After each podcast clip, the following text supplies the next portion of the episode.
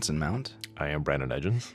And last episode featured Jake Weber sharing a story that came out of a photograph I'd found him featured in that illuminated a part of his past. And it occurred to me, Branan, that you have a similar story about finding out about a person's past through a photograph that you had not previously known. Do you know what I'm talking about? I have no idea what you're talking about. Your father. Oh, dude. you know, I'm trying to think of what order to tell the story in because it's a can of worms. Um, Well, let's see. You have to start to try to describe my dad. Um, I, should I give my perspective of your father? sure, yeah, yeah, that'd be great. You know, meeting your father from the outside, he, he always struck me as a very reserved, quiet, intellectual, conservative. Um, I never really got to know too much about him, but it, it was clear that he was a hardworking, upper middle class man who'd made his way in life and provided for his family. Clearly loved you and your brothers. Um, but yeah, just it was hard to get a word out of him edgewise. Yeah, he was very quiet. Um, and so any information we could get out of him was, you know, frequently a, a surprise. And I think the reason was he really had transformed himself so much from the circumstances that he was born in. I mean, he would probably describe it as um, a shoeless redneck growing up in Anchor, Rome, you know, where he was just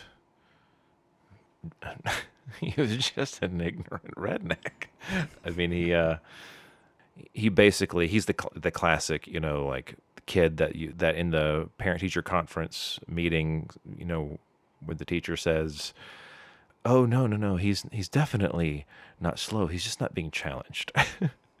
and what was funny is that when my dad wasn't challenged, I think his energies became uh, chaotic and combative and destructive.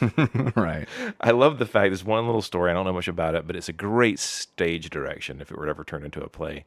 That when he got transferred from one school to another, his first day of school, uh, he was on the school bus, and p- kids in the school bus were giving him crap because he was new, which is what you do, right? You Right. know, you're not from around here, and you know who the hell are you?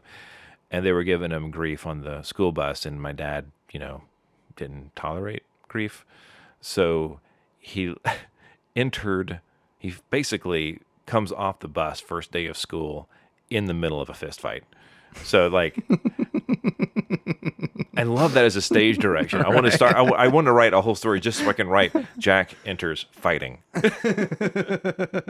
you do things like, I mean, brutal stuff. You know, like cut the combs off the top of roosters to make them angry, so they would fight each other. And That's harsh. yeah, super hard. It Wow. was it was violent and and not just playing rough with his brother, rough to the point where they you know would like knock each other unconscious, kind of rough. He was always. But you did you know this growing up? Mm, no. Um, well, we gave we kind of we kind of buried the lead in a way. My father's a doctor, Radiologist. right? radiologist, and, and and had a very very you know later on you know he he had, he got into sort of he became an Anglophile and adopted sort of like fly fishing and tweed wearing herringbone hats and Was he know, Episcopalian so- growing up? No, uh, that was much later. He so wait, so he converted to Episcopalianism later in life. Yes, uh-huh. I Oh, think. before- interesting. I'm not sure what he, he was. You know, his his parents were probably some sort of form of evangelical. And Now, then- to those who are not from the South, that yeah, that's a big clue. yeah, that was much in the in the South. Uh, Yeah. Episcopalian uh, is almost code for upper middle class. Right. hmm Um, he, you know, this there's to try to sort of like skip through the story quickly. He, what I knew, or what he told us, you know, growing up, we know that he had gone to the he went to the army and had a kind of a conversion of sorts there, and that's where his life really took a hard turn, and he decided to like straighten himself out and in pretty short order he got himself educated and became a doctor And that's sort of what you knew. Yeah, that was the part that I knew. Right. But I always knew that the part when he was a teenager, sort of hit, th- those years were kind of a a, a blank. He didn't like he did, he did, he never volunteered information, and we didn't ask him. Um, so one, uh, this was years ago. I, I was digging through his drawer, looking for something else, and I saw this cigar box in the uh, back of the top drawer of his desk, and opened it up, and there were some pictures in there. I was like, oh. All faded sepia pictures, and I'm going through it. It's a lot of pictures of people I don't recognize and stuff. I don't know what it is. And then I get to a picture of a you know, it looks like a 57, 58 Buick with the big fins on the back. Mm-hmm. It's it's it's like it's it's a it's a 1950s photo from Central Casting. I mean, it's Right. almost comically 1950s, and it's parked sideways on Broad Street in Rome. I recognize the the street, um, and it's parked sideways in the street, and it's blocking traffic. And there's five dudes uh, sitting in front of it. Well, there's well, there's two dudes outside the car, leaning against the car. They're all trying to look as badass as possible. Uh, two guys leaning against the car. Two guys standing in the car. And how are they dressed?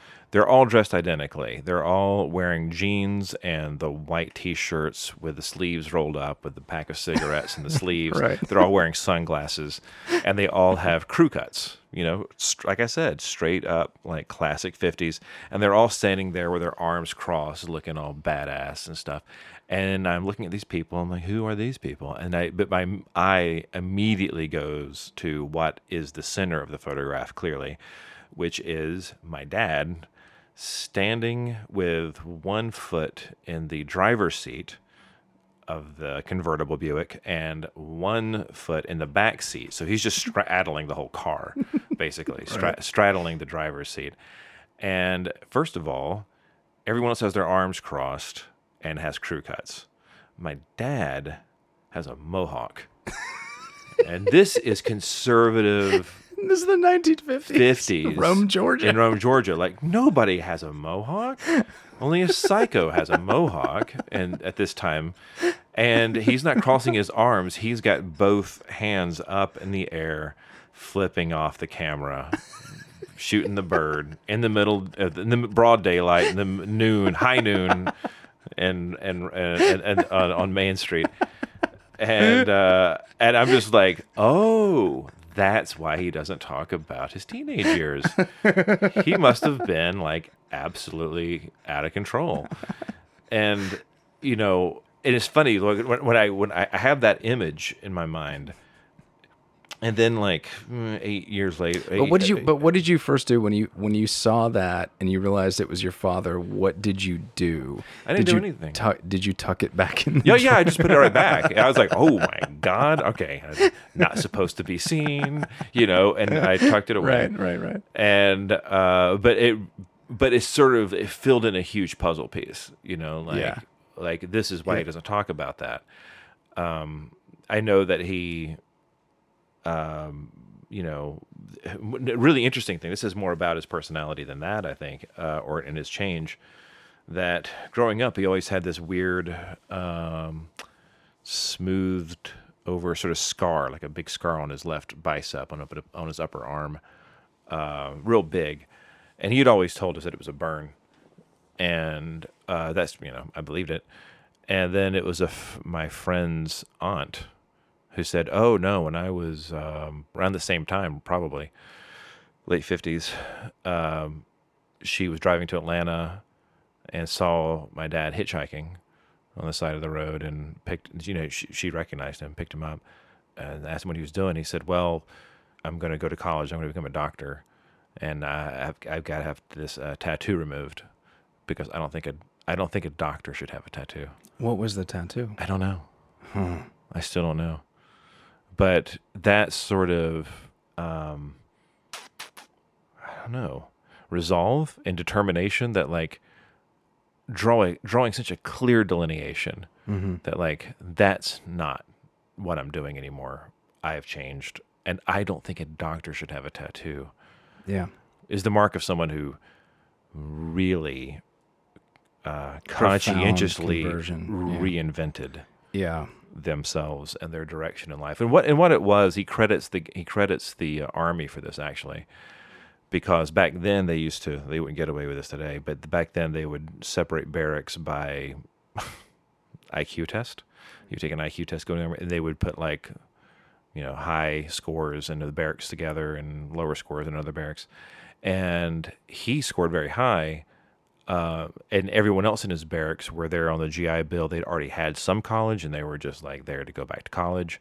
They were going back to college. He didn't have a direction. He was completely aimless at this point, but he ended up in the barracks. All these smart dudes, and all these smart dudes were like, "Who is this guy? This this uh, you know." redneck dirt farmer you know like you know what what is he doing here and but very quickly realized like oh jack is he's not he's not dumb. He's really smart. He's just he's just ignorant. He hasn't had an opportunity. No one has ever made an effort to teach him. But he's always been curious and um uh and he quickly realized just by being exposed to these guys that he was like, "Oh my gosh, there's so much stuff out there to learn." You know that also that reminds me of another little insight I've I've had into your father's uh, personality as a young man. And and do you mind telling the story about how your parents met? Oh, um, well, he was in medical school, and my uh, mother was working at the medical school in admissions, and um, uh, they were at a party, and uh, somebody had probably already mentioned before he arrived that like, oh, Jack is coming, and you know he had he does this thing when he meets a, a girl. You know, for, he's he's known for throwing women into the pool. and my mom is extremely independent and hard-headed and uh, uh, strong-willed, and was and it was just like, well, that's disgusting, and and you know, what a gross human being. he will certainly not do that to me. we all know where this is going. it was almost sort of Yeah. instant. She confronted him at the party, which is a very, very You must want to get thrown in the pool. which is yeah, which is very um, my mom sort of thing to do. You know, like she was uh, uh, you know, opinionated and kind of in your face uh, about things, and uh, you know, said something about like I hear that you throw. I don't know how I don't have all the details of the story, but I think it went something like. I hear that you throw women into the pool, and that is so hey into the pool. And then I don't know. And here's the thing: this I, and I don't know this part. I but all of a sudden I know is that shortly after they're dating because it worked it worked. eventually. The old hurling move. um, but you know, this is a couple like five six years ago. Where my my my brother was sort of interviewing my dad about about all of these sort of weird inconsist- inconsistencies in his in his past. You know, like how did you? Basically, we've always been kind of mystified. Like, how did you start where where you started and end up where you ended up? Right. Um, with sort of by really just through your own will uh, and and hard work and intelligence. And something about the way he said this to him, he knew he knew this about himself, and to him it was kind of a no brainer. And he's sitting in his study, and he just said, flat, flatly, "Well, I've always had a lot of confidence."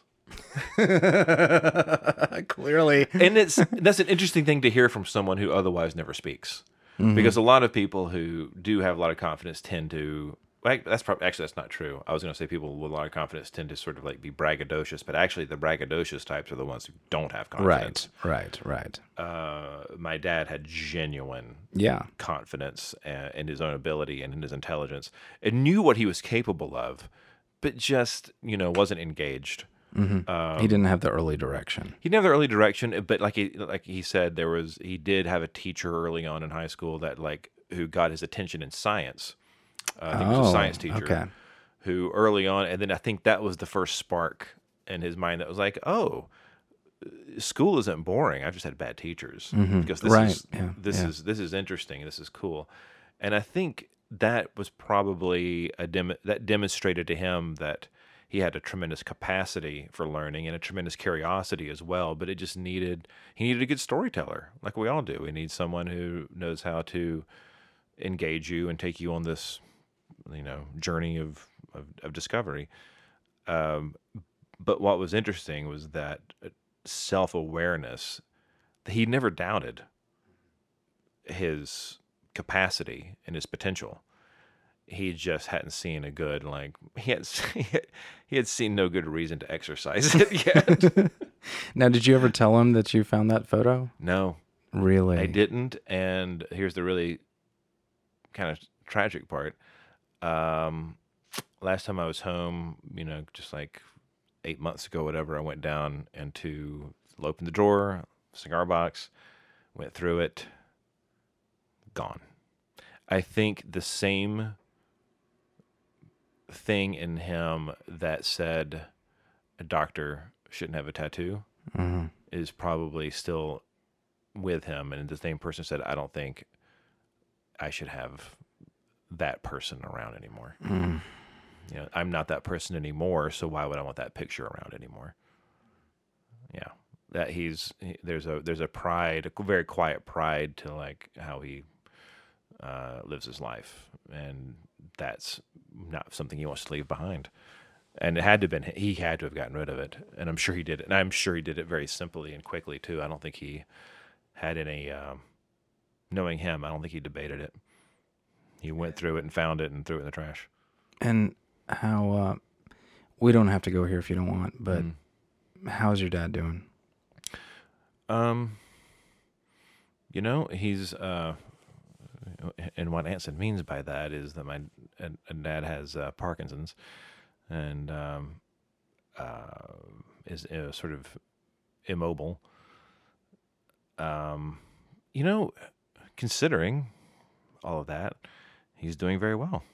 Um, the th- most remarkable thing about the way he's weathered the difficulties of you know losing your independence and his memory issues and all of that stuff is that he's still he still he still has this quiet uh doesn't he never ever ever complains he always says he's fine always says he's about to leave uh and that's again this sort of core of confidence that he knew he had that he still has is still there. And sometimes, you know, and I remind my mom of this all the time, where she's like, "Oh, he thinks he's going to walk out of the nursing home tomorrow," and um, and I will say, "Well, first of all, that's a, good attitude. do we do we want to disabuse him of that? I don't think so. I think that's, Yeah. um, you know, considering where he is, yes, let's encourage that. Um, and but and she but she thinks that it's um a delusion of sorts, and I have to remind her, like, no, that's that's exactly who he's always been. That's not that's not a new thing. That's core. That's part of who he's always been. He's always said, I'm about to get better. This is about to improve. I'm about to pull myself out of this situation. Yeah. Yeah. I remember when he uh, first took a downturn, um, he was lost for a while mentally. Is that improved any? Yeah. hmm Well, he had a, he had a combination of Parkinson's and then uh, uh, spinal meningitis that was induced by through surgery, um, and that he took a massive cognitive hit for a while, and he hasn't come back fully, but he has been pretty resilient. It's you know it, it, this is I can talk about this because I think this is something that uh, anyone with old aging parents understands. I now understand the meaning of good days and bad days, you know, and it's and you just have to take every day as it comes.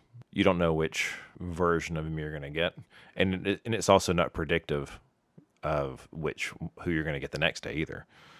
He'll have troubles talking and kind of be all over the place one day, and then and then the next day you swear like he's ready to come home, like this is like nothing ever happened. He's his, his his he's sharp as a tack. He's funny, uh, and then you know it just up and down. Mm. But I, I just talked to him today, actually on the phone, and uh, I gave him a betta Japanese fighting fish to Ah, put in his room that he named okay. General Tojo.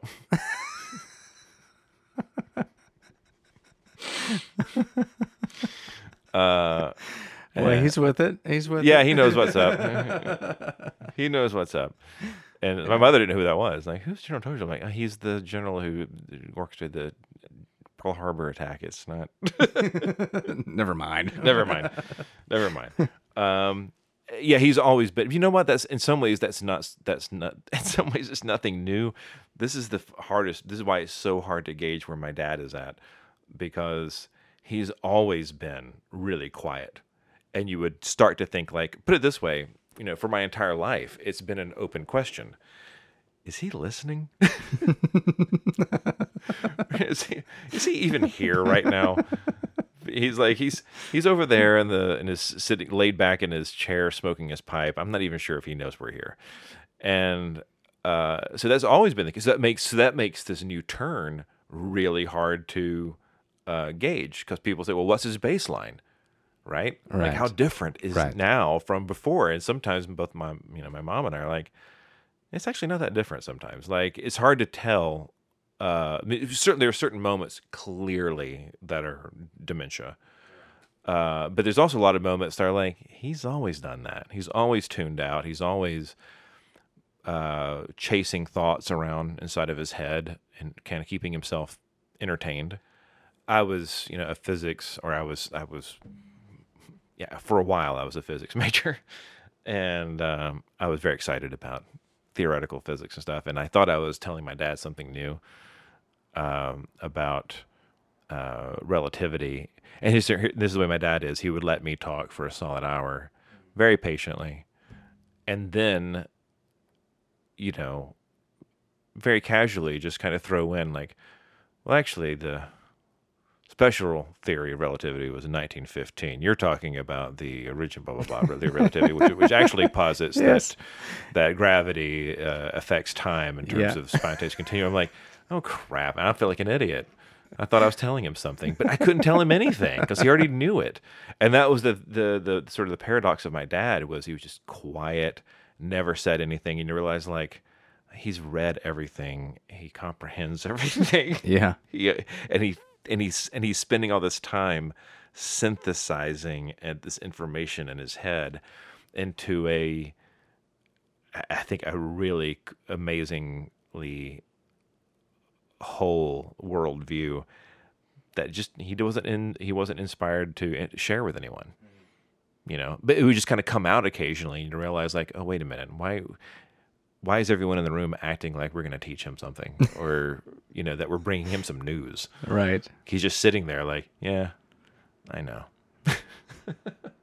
Well, and, and now he's he's being forced to be very present, and you are as well. Mm-hmm. And you know that's the thing that I've learned uh, about my own stepfather's situation. Who's he's in a memory care facility now, and he's living one day at a time, and he has his good days and bad days as well. And you know, he's he's in a, a, a he's a further gone place than your father.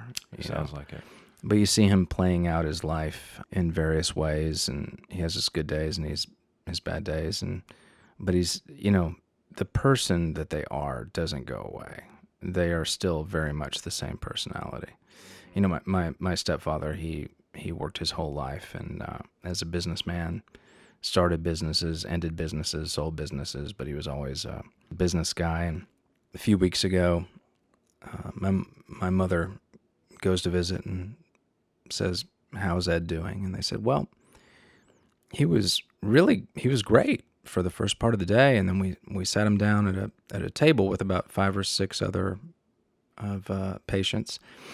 And he happened to be at the head of the table, and he, he sat there and he's good for about 15 minutes. And then he suddenly announced to all of them that he was firing all their asses because he was tired. he was tired of their shit. he was going to form a new board and he was going to restart the company.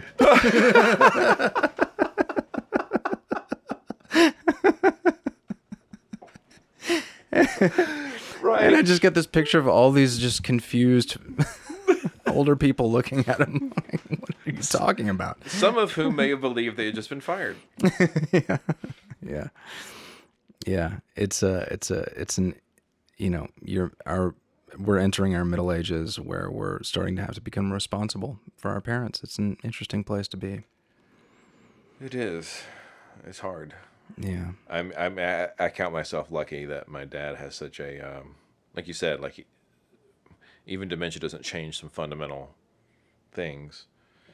And for him it hasn't changed his optimism. And my dad's medical knowledge is still completely there. Mm-hmm. Like from one day to the next he's either at a club or at a new apartment mm-hmm. or whatever but like he's confused about where he is but like if you tell him in your medical history he'll give you a diagnosis.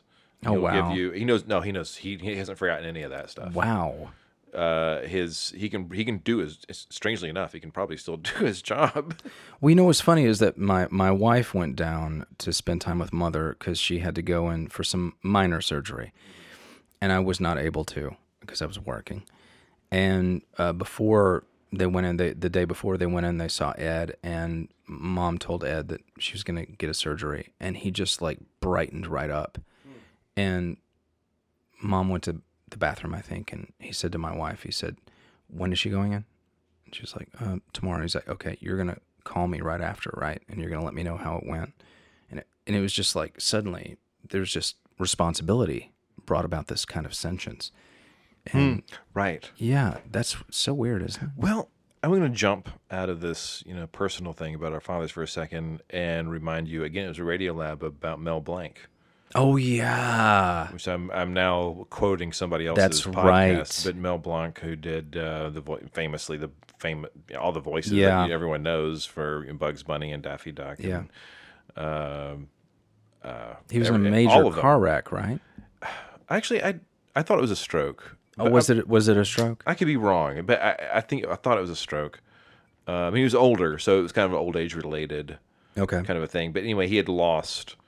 Uh, he was he was unresponsive. he was in a coma. yeah, and he was unresponsive, and he wasn't, you know, responding to any voc voice commands.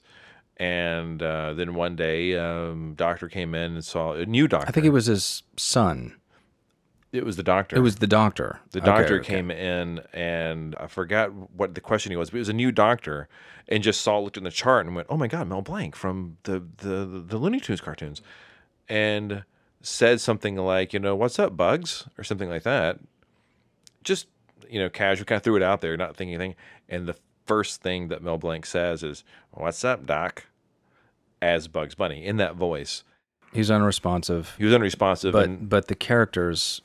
were there and Yeah. but the point was you know going back to like your dad's business thing and my father's uh, medical training was that was his job and his son who was in the room and witnessed this mel blanc's son who witnessed this said you know like he was really work driven and it was the same person who when he had the, a cold or a flu or whatever and didn't feel good or whatever but like when the red light comes on in the recording booth and the director says okay three two one we're rolling boom there's bugs bunny there's daffy duck there's whatever. There was a part there was a whole network of his brain that was almost separate Right. that said, you know, like, well, you know, like it's funny.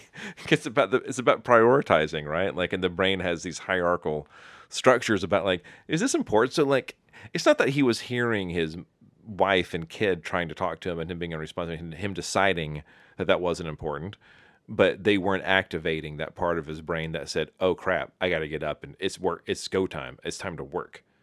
And then when he was prompted with a sort of "What's up, Doc?" with a line of dialogue, th- that that triggered the like workhorse in him, and that and that part of him emerged and came out, and he could talk as characters from as, as the characters that he's Yeah, famous and for. the, he'd he'd put in so many hours doing Yeah. those characters that it was sort of in the muscle memory, mm-hmm. I guess, of his mouth Yeah, and his and- throat. Yes, it was the muscle memory, and that was but to me what was fascinating is that that muscle memory to be able to do those characters was associated with on-demand performance. Responsibility. responsibility Yeah. which is a different thing than like hanging out like my dad hanging out at home you know when he's over there in the corner of the study smoking his pipe and you're not sure if he's listening or not he probably wasn't um, a lot of the time because he was thinking about other things. But uh, he, you can be casual at home. You don't have to listen at home. You don't have to. That's what home is for. You can tune out. You can relax. But it, you can at work. You got to be on point at work, and that triggers a different Right. S- More bells of, and whistles are going Yes. off. Right. Right. right, more right, responsibility. Yeah. Like you can't screw around right now. You got to. It's go time. You I, got to I, go. I think that retirement is one of the biggest killers on the planet. Yep. I, I, I think there's something about responsibility that keeps us going. Mm-hmm. And as soon as that is a that that sense of responsibility is alleviated, not for everybody, but but a lot of times when that that sense of responsibility for other people or other you know things bigger than ourselves is alleviated, it I don't know. At least for men, it- Yes. it it, it, Right. goes south. especially for men for whose lives have, have only been about uh, work Yeah, and specifically the nine to five kind of work.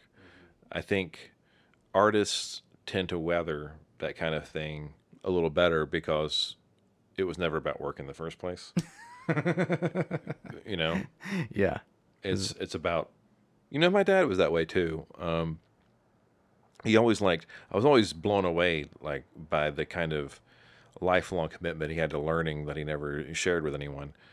Uh, this is only like four, hmm, yeah, three three years. Yeah, it was only God, wow, it was only like three or four years ago uh, before he fell uh, had the, and had the brain surgery. Um, but he just walked into his study. I'm like, "What are you doing?" And he has this big book open on his desk, and very casually, he's like, "I was just brushing up on my organic chemistry." you're like, why? like you're you're like you're 80, you know. Do you need it? You know, but no, he doesn't need it, but he's but he's interested in it. It's- Right. It's, Yeah, fascinating yeah, to him. yeah, And uh, he and, and he realized that he was starting to forget it mm, yeah. Uh, because Yeah. it had been a long time since he had studied organic chemistry. But to him, that wasn't school. That was fun. Mm-hmm. Learning is fun. Yeah. Yeah.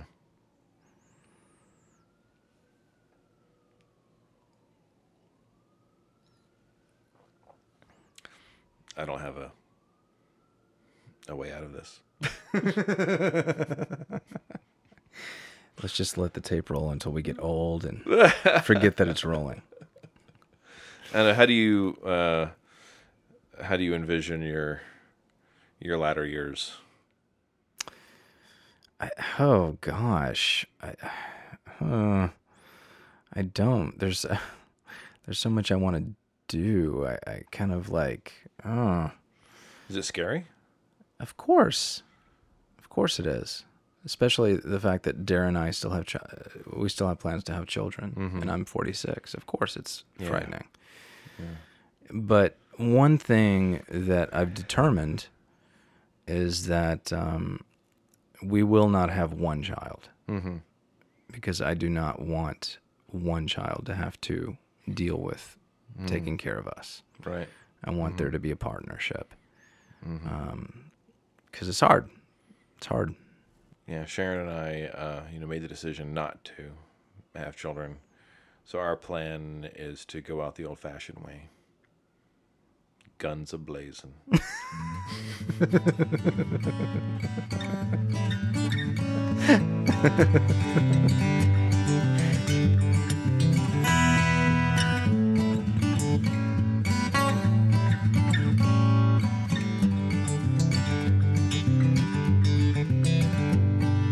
The Well is produced, recorded, and edited by Branan Edgens and myself, Anson Mount. Theme music by Jonathan Myberg. Additional music for this episode provided by Jason Shaw via uh, Creative Commons 3.0 Attribution License. A happy belated Father's Day to all the dads listening, and if your own father is still with us, give him a call. Yeah, I know you called him on Sunday. Call him again. Ask him how he's doing, laugh at his stupid jokes, and tell him you love him. And have a great week, everyone.